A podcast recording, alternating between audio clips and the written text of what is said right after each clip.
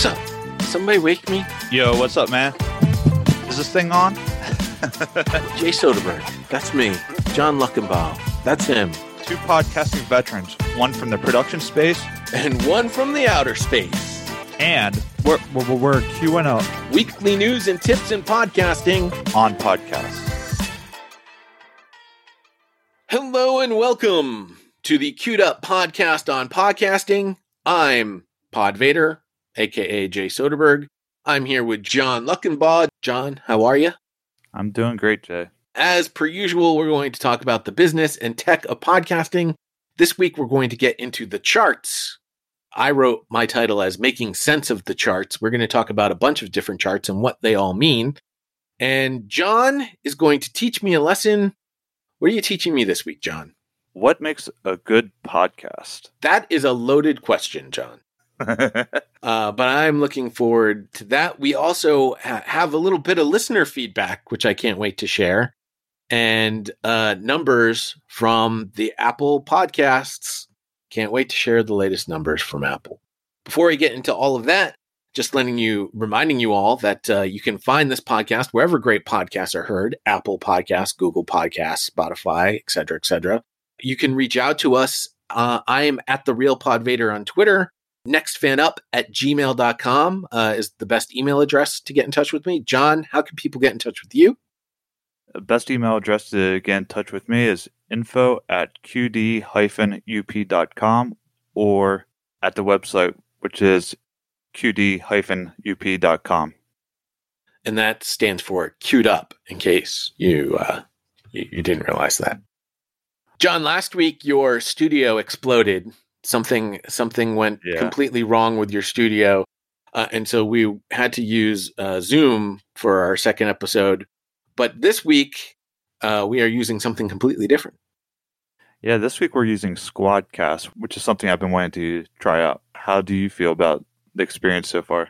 I'm liking it. We have some video so that we can see each other, even though I'm using the same podcast for uh, the same computer for my notes and talking to you. So does make it difficult for me to make eye contact with you while I'm reading my notes. So far, it's really nice.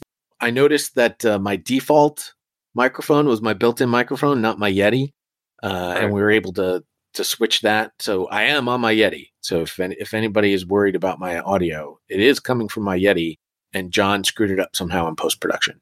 I like the uh, the green room feature that they have. Although we can't see each other in the green room before we start to record, I do like being able to to see and hear yourself in the green room. Mm. I might have been quick in the green room. I maybe I just missed you because I was I- logged in. I clicked on the link you sent me and I typed in my name and I clicked join and it brought me right into the session. Mhm. So that might just have been on me.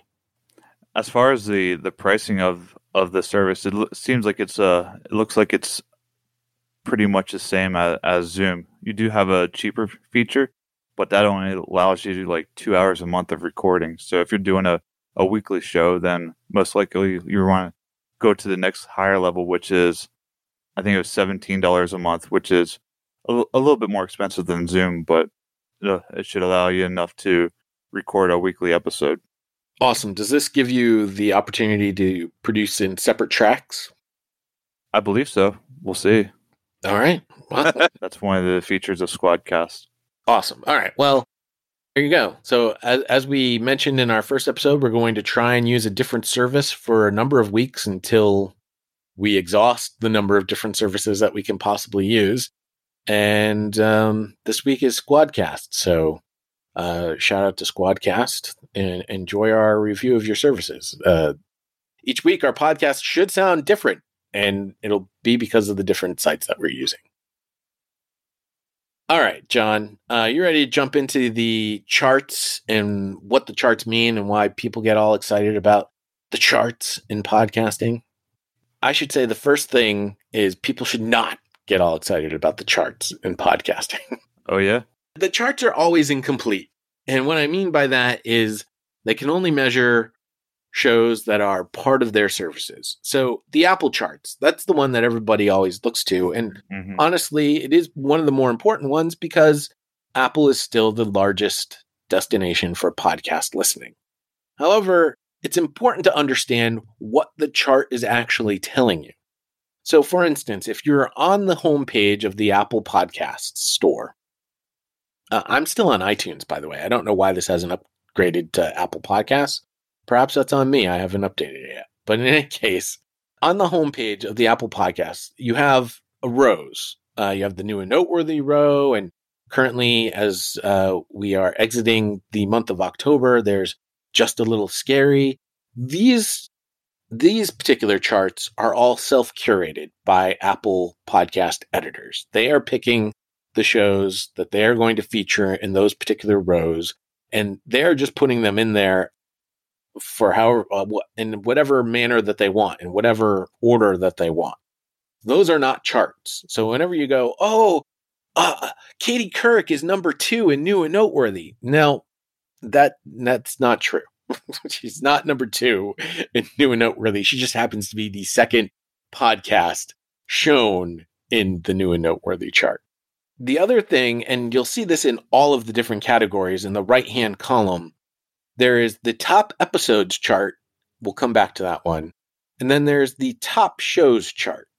Currently, as we are looking at this, Dr. Death Season 2, Dr. Fata from Wondery, is the number one show, followed by the Joe Rogan Experience, The Daily, Crime Junkie, and The Ben Shapiro Show. Those are your top five. The top shows chart is actually a representation uh, based on an algorithm that Apple has. And I used to know exactly what the formula was. If you listen to Rob Walch at Libsyn, who also hosts the feed, uh, he's discussed what the actual algorithm is for the top shows chart. But it is a representation of the number of new subscribers that a show has during a given length of time. And it's weighted for those new subscribers. So for instance, you might have a show that has 10,000 listeners to a podcast, but you didn't have any new subscribers to your show in the last week. Your show ends up getting weighted and you show up lower in the charts than you do for a brand new podcast that has just started and all of their listeners are brand new subscribers. That show ends up showing up higher in the charts because they have a whole bunch of new subscribers to the show. Now, I've been told that it does not incorporate the rankings into this algorithm, and I'm not 100% sure that's true. Uh, I'm going to take that particular information with a grain of salt because I do believe that the rankings are somehow formulated into the into the show formula. I could be wrong. I could be extremely wrong and somebody may have very specific information directly from Apple that that opinion is wrong, but I do believe that the rankings are formulated into the top shows chart.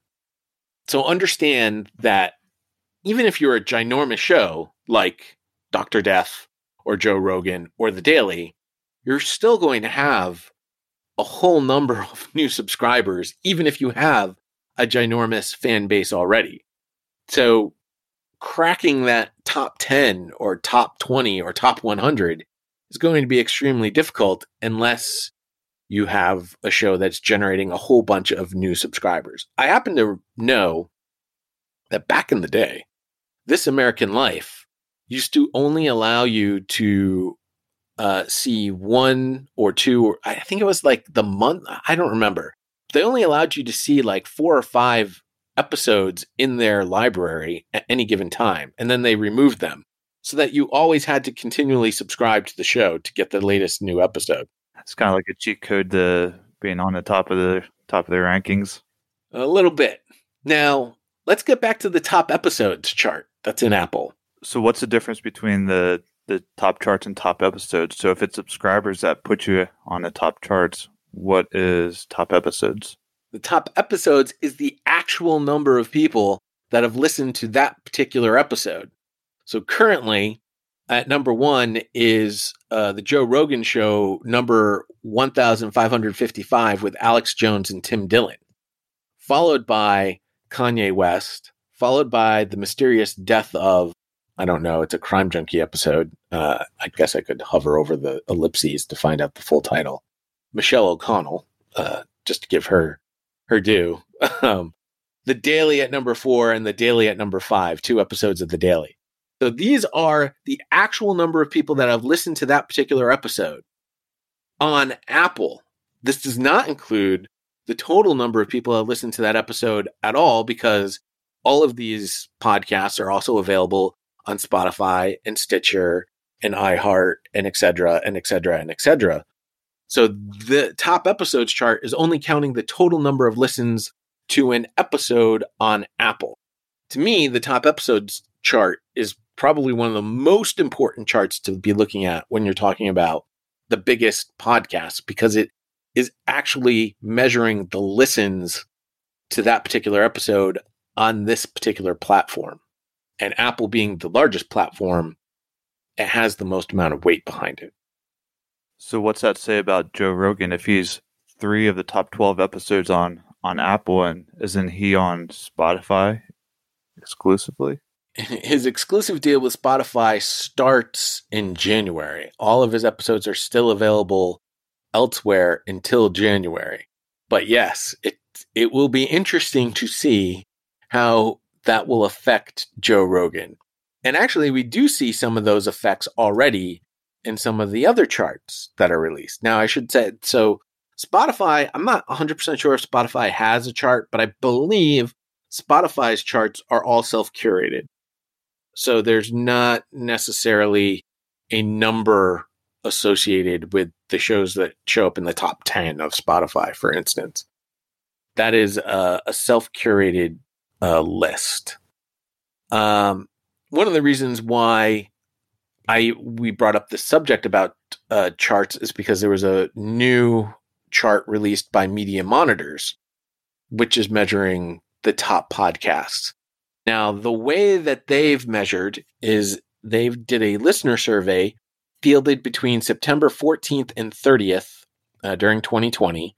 They were 18 plus and they were screened on whether they had listened to a podcast in the last seven days and asked to list the podcast titles.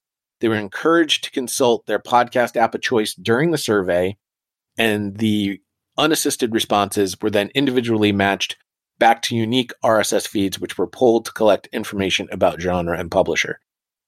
Obviously, you could tell I was reading that directly from their website, mediamonitors.com. I will also tell you that uh, their survey is based on 1,019 online survey completions from respondents in the United States. And they have the top publishers here from the third quarter. But again, this is based on a thousand people during a week in September. I, I think it's important to note the length of time, the size of the sample, and, and now it's being just thrown at this is representative of everything. But iHeartRadio is number one. I do believe Media Monitors is a subsidiary of iHeartRadio. Not saying that that's necessarily why iHeartRadio is number one, but it is something to take note of. Number two is NPR. Number three is Earwolf, which is interesting uh, to see Earwolf back in the uh, picture. Uh, Earwolf being one of the uh, pioneers of podcasting from way back in the day. The Westwood One Podcast Network, Wondery, ESPN, NBC News and MSNBC podcasts, the New York Times, Barstool, Crooked Media, Kast Media, Podcast One, The McElroys, and This American Life, and WBEZ. So those are your uh, top publishers uh, for the third quarter, according to Media Monitors. Now, the top podcasts, the top 25 from quarter three Joe Rogan, number one, The Daily, number two, Crime Junkie, number three, This American Life, number four, Stuff You Should Know, number five, My Favorite Murder, six, The Ben Shapiro Show, seven, Joe Budden Podcast, eight, uh, the Michelle Obama podcast is nine. Uh, she's new to the chart, and Call Her Daddy is at number 10 uh, from Barstool Sports. You can go to MediaMonitors.com and read the top 25. I don't need to recite the top 25 here for everyone. Understand that this report is limited to a thousand people for the course of a week. And granted, these thousand people might be listening to a podcast on a weekly basis. But to me, the sample size seems extremely small. Edison Research, you know, where my uh, online boyfriend Tom Webster works, releases a chart as well. And their chart is done in a similar manner to Media Monitors, except their time period is from July 7th to July 24th. And the number of people that they interviewed is 8,080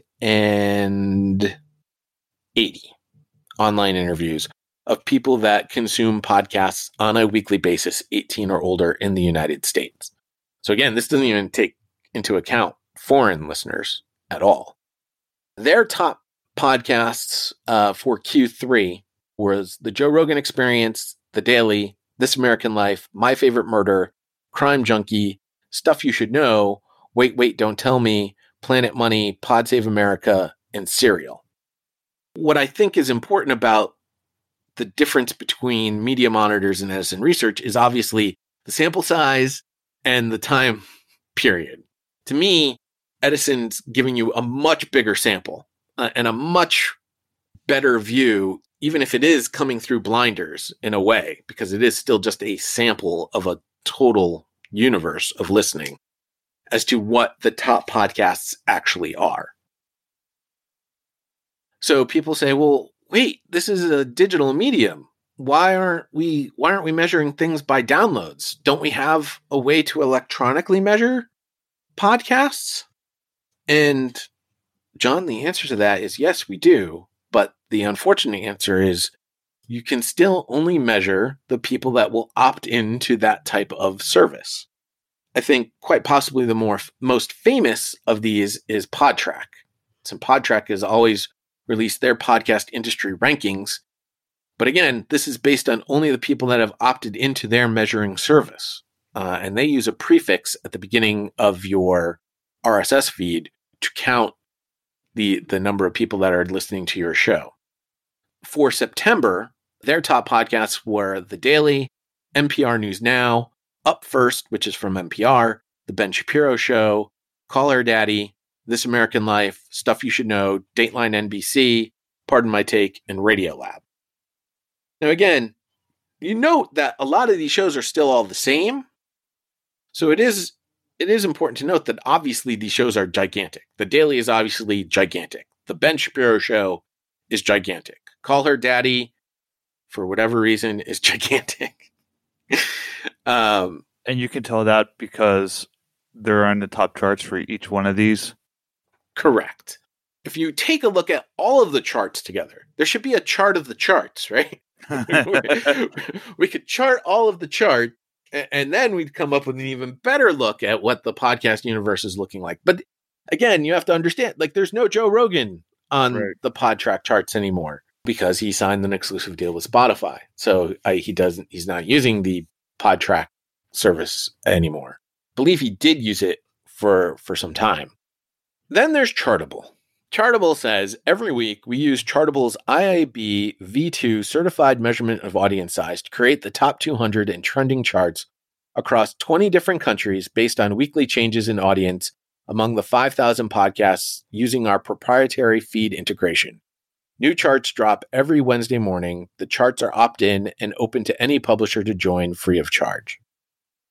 This is from the period of October 19th to October 25th. The number one show according to Chartable, is Crime Junkie, followed by The Ben Shapiro Show, followed by Dateline NBC, Office Ladies, Freakonomics Radio, The Dan Bongino Show from the Westwood One Podcast Network, The Rachel Maddow Show, Anatomy of a Murder, The Daily Show with Trevor Noah, and Lore. Those are your top 10. My problem with Chartable, and I can say this using my own podcast as an example, Chartable might be, might be IAB version 2 certified, but they tell me my podcast gets three times the number of downloads my IAB version 2 certified podcast host tells me I get. So I don't, one, I don't know how Chartable ended up becoming certified based on that information. And two, I'm more likely to believe the lower number than I am the larger number. That said, since Chartable is pulling a lot from the listening platforms such as iTunes, it's curious to see. Remember when I talked about the the different episodes that are ranked and, and where their ranking is, how some of these shows ended up either magically appearing in their top 10 or were in different spots in the top 10 based off of the Apple episodes chart that I was talking about earlier. What I'm saying is the charts are useful to a degree, but it's understanding what the charts actually represent that is most important when you're looking at the podcast rankings charts. Don't necessarily rely on one, but take from the overall picture of it. Just looking back at what we talked about, the Daily can claim they're the number one podcast in the world, according to Podtrac. Podtrac. Uh, Crime Junkie can claim they're the number one podcast in the world, according to Chartable. the Joe Rogan Experience can claim they're the number one podcast in the world, and quite honestly, probably is. Yeah. According to Edison Research and Media Monitors. Dr. Death can claim they're the number one show in the world, according to the Apple Podcast top shows chart. Mm-hmm. Did I mention Dr. Death in any of those other uh, charts? I don't think I did. Not in the top 10. I didn't see him. Yeah.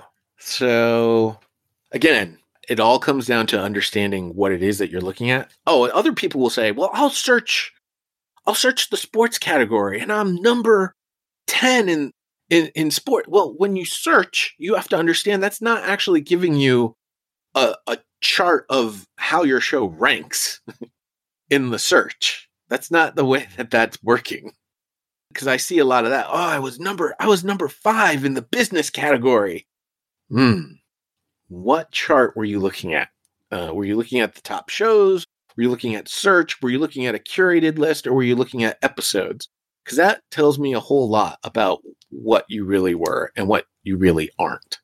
The charts are useful in, in giving you sort of a sense of understanding what shows are obviously very large, but they don't actually tell you who's number one unless we did a chart of the charts. And then I think we could probably figure out that it's the Joe Rogan experience Rogan. without a doubt. Right.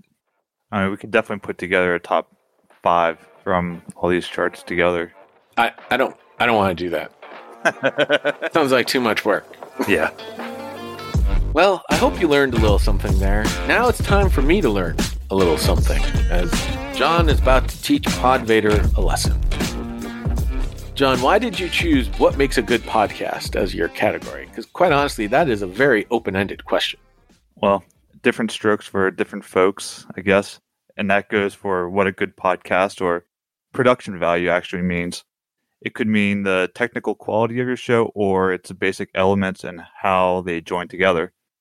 What production value does is show listeners that you are worth listening and subscribing to.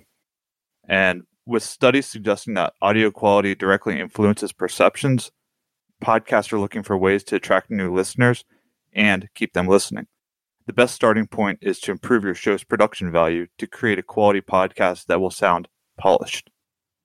Hmm. What do you mean by production value, John? Well, let's start with improving your podcast's sound quality. Jay, have you ever experienced a podcast with terrible sound? Hmm, let me think about this. uh, I think I have, yes. We've all seen just how harsh it can be to listen through poor audio. Sound quality is the easiest way to increase production value, and you can do that by removing any kind of distraction that might hinder an emotional connection. So let's dive into that a bit more. Are, are you saying that perhaps we shouldn't be using a different recording service every week? We should just use the best? Well, we're going through this to find the best. And okay so we can we can let everybody know what was the best for us. One thing is a good room outdoes an expensive setup. Choosing the appropriate place to record is necessary. An echoey room or loud area, it won't make a difference what equipment you use.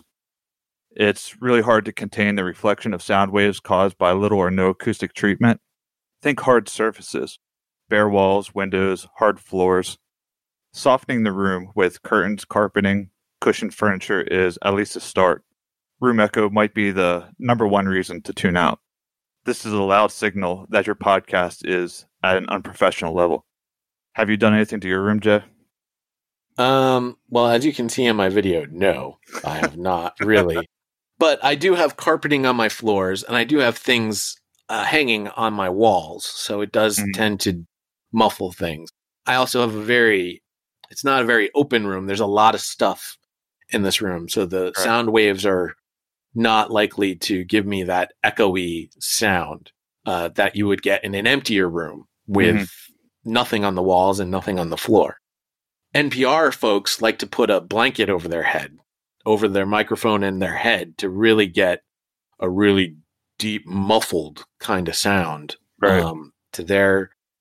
You will also see that um, people will buy sound cabinets that they can put over their microphone that sort of helps dampen any sort of the reverb that you would get from sound bouncing off a wall. You're right. It really does. it's more about being in a in a quiet space than than a loud space. I record in front of a of a window. Fortunately, there's not a lot of traffic on my road. If there was, you'd probably hear a lot of the cars driving by or the dump truck when it comes to get the garbage uh, on Thursdays. And that's with COVID and doing all the remote recordings. I'm in an environment that isn't conducive to recording either. Finding a quiet second in this war zone with my kids screaming, fighting, laughter, toys everywhere, dog barking. It's really difficult to find that second of, of quietness to record. So, background noise, like you said, traffic, weather, air conditioning, wild kid is inescapable. Using a dynamic microphone can limit some of that sound coming through. And another option is to record some room tone or a wild track to go underneath the dialogue. Also, recording onto separate tracks makes it easier to remove noises without it affecting the entire audio. Oh, is that why I asked if we could record on separate tracks, John? Uh, absolutely. So if my daughter screams in the background while you're talking, it could be removed without it harming your audio quality. Mm, that seems kind of smart, especially yeah. since we're recording in separate spaces. Along with uh, removing the noise, there are other simple edits that can be made, such as making sure everyone's at the same level. You don't have one louder than the other. You can silence breaths, remove crutch words like uh, um, like, so. This can go a long way in creating a better podcasting experience for your listener. John, it's in my contract though that I'm supposed to be two decibels louder than you so that I come off as the alpha on this podcast. Okay, Jay. Another thing is to listen to your podcast like your listener. And that's mixing on studio monitors doesn't guarantee that it will sound the best for the majority of your listeners, since very few will have studio monitors lying around the the best test of whether your podcast sounds good is to listen to it how your audience would. For example, through headphones, your smartphone, laptop. This helps spot additional adjustments needed in the edit. This also lets you be sure it sounds natural for the listener.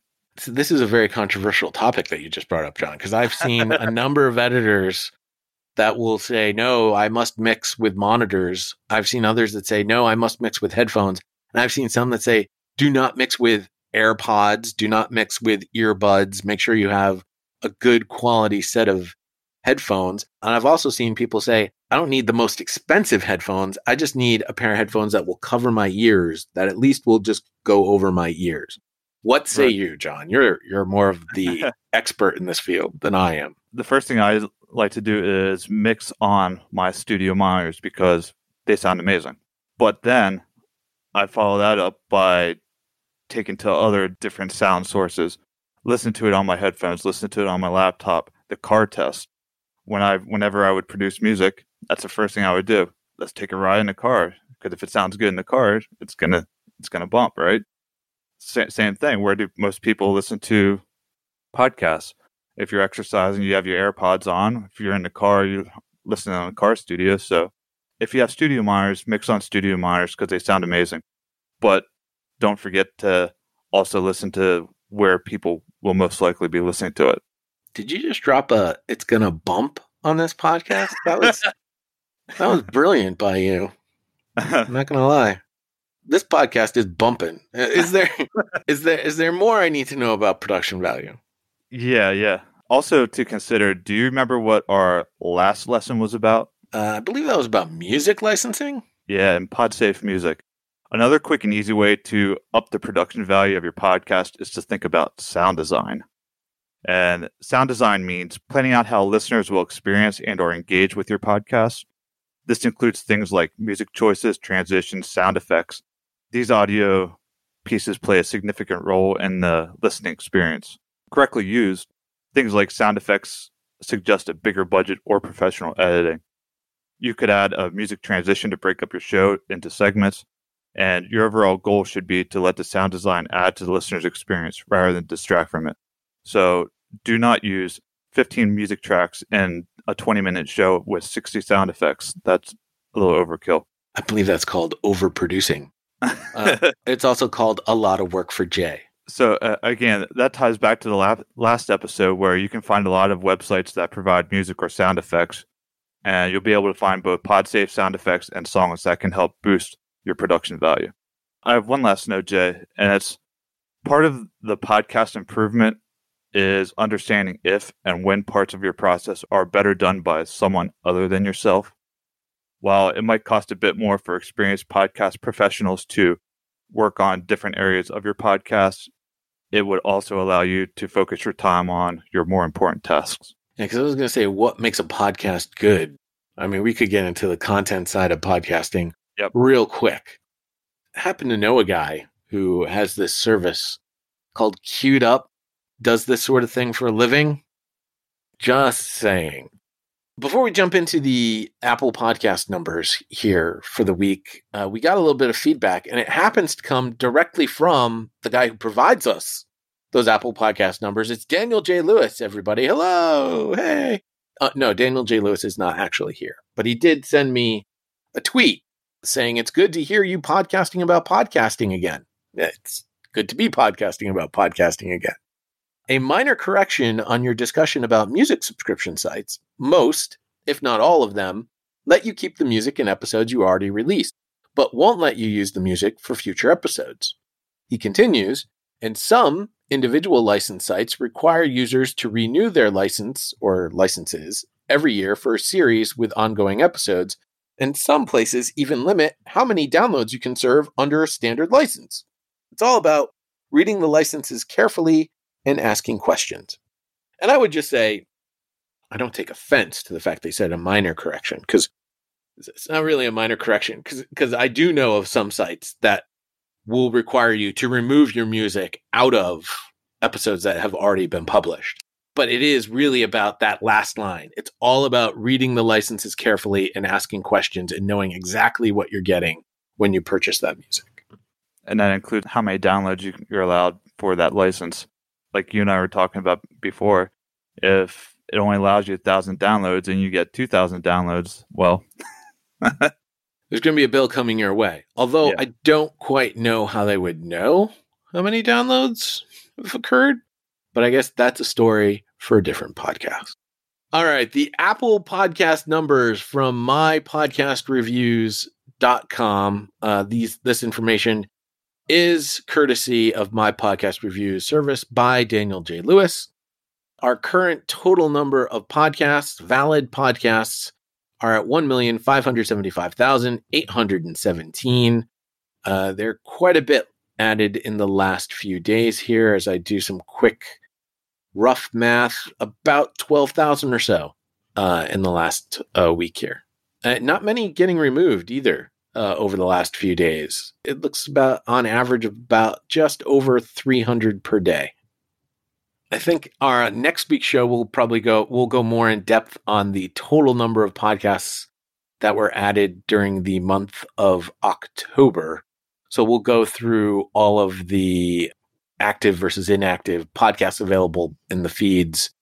We'll go over the entire site, but you can obviously go and find all of these numbers yourself at mypodcastreviews.com. All right, John.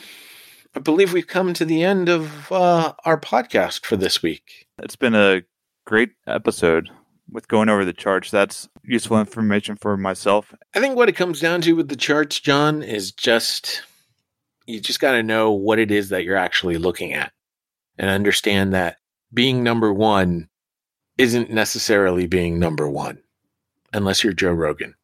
And the thing about what makes a podcast sound good, there's lots of different ways that you can make it sound good, but the easiest place to start is your sound quality and making sure you're in a good room for recording.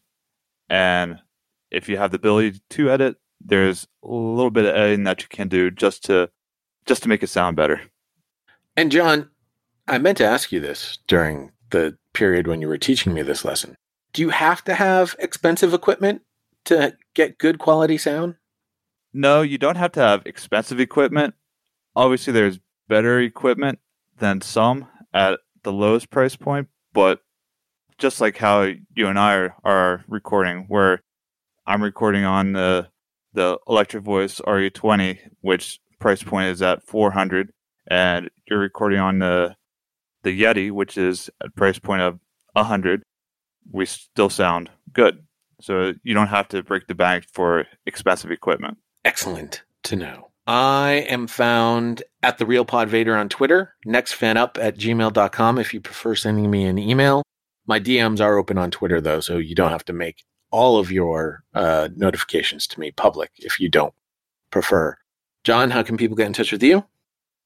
Email is info at qd-up.com or website at qd-up.com. And that stands for Queued Up, which is the name of this podcast. Queued Up, podcast on podcasting. We'll be back again next week with another exciting edition of the Queued Up podcast on podcasting. Until then, there you have it.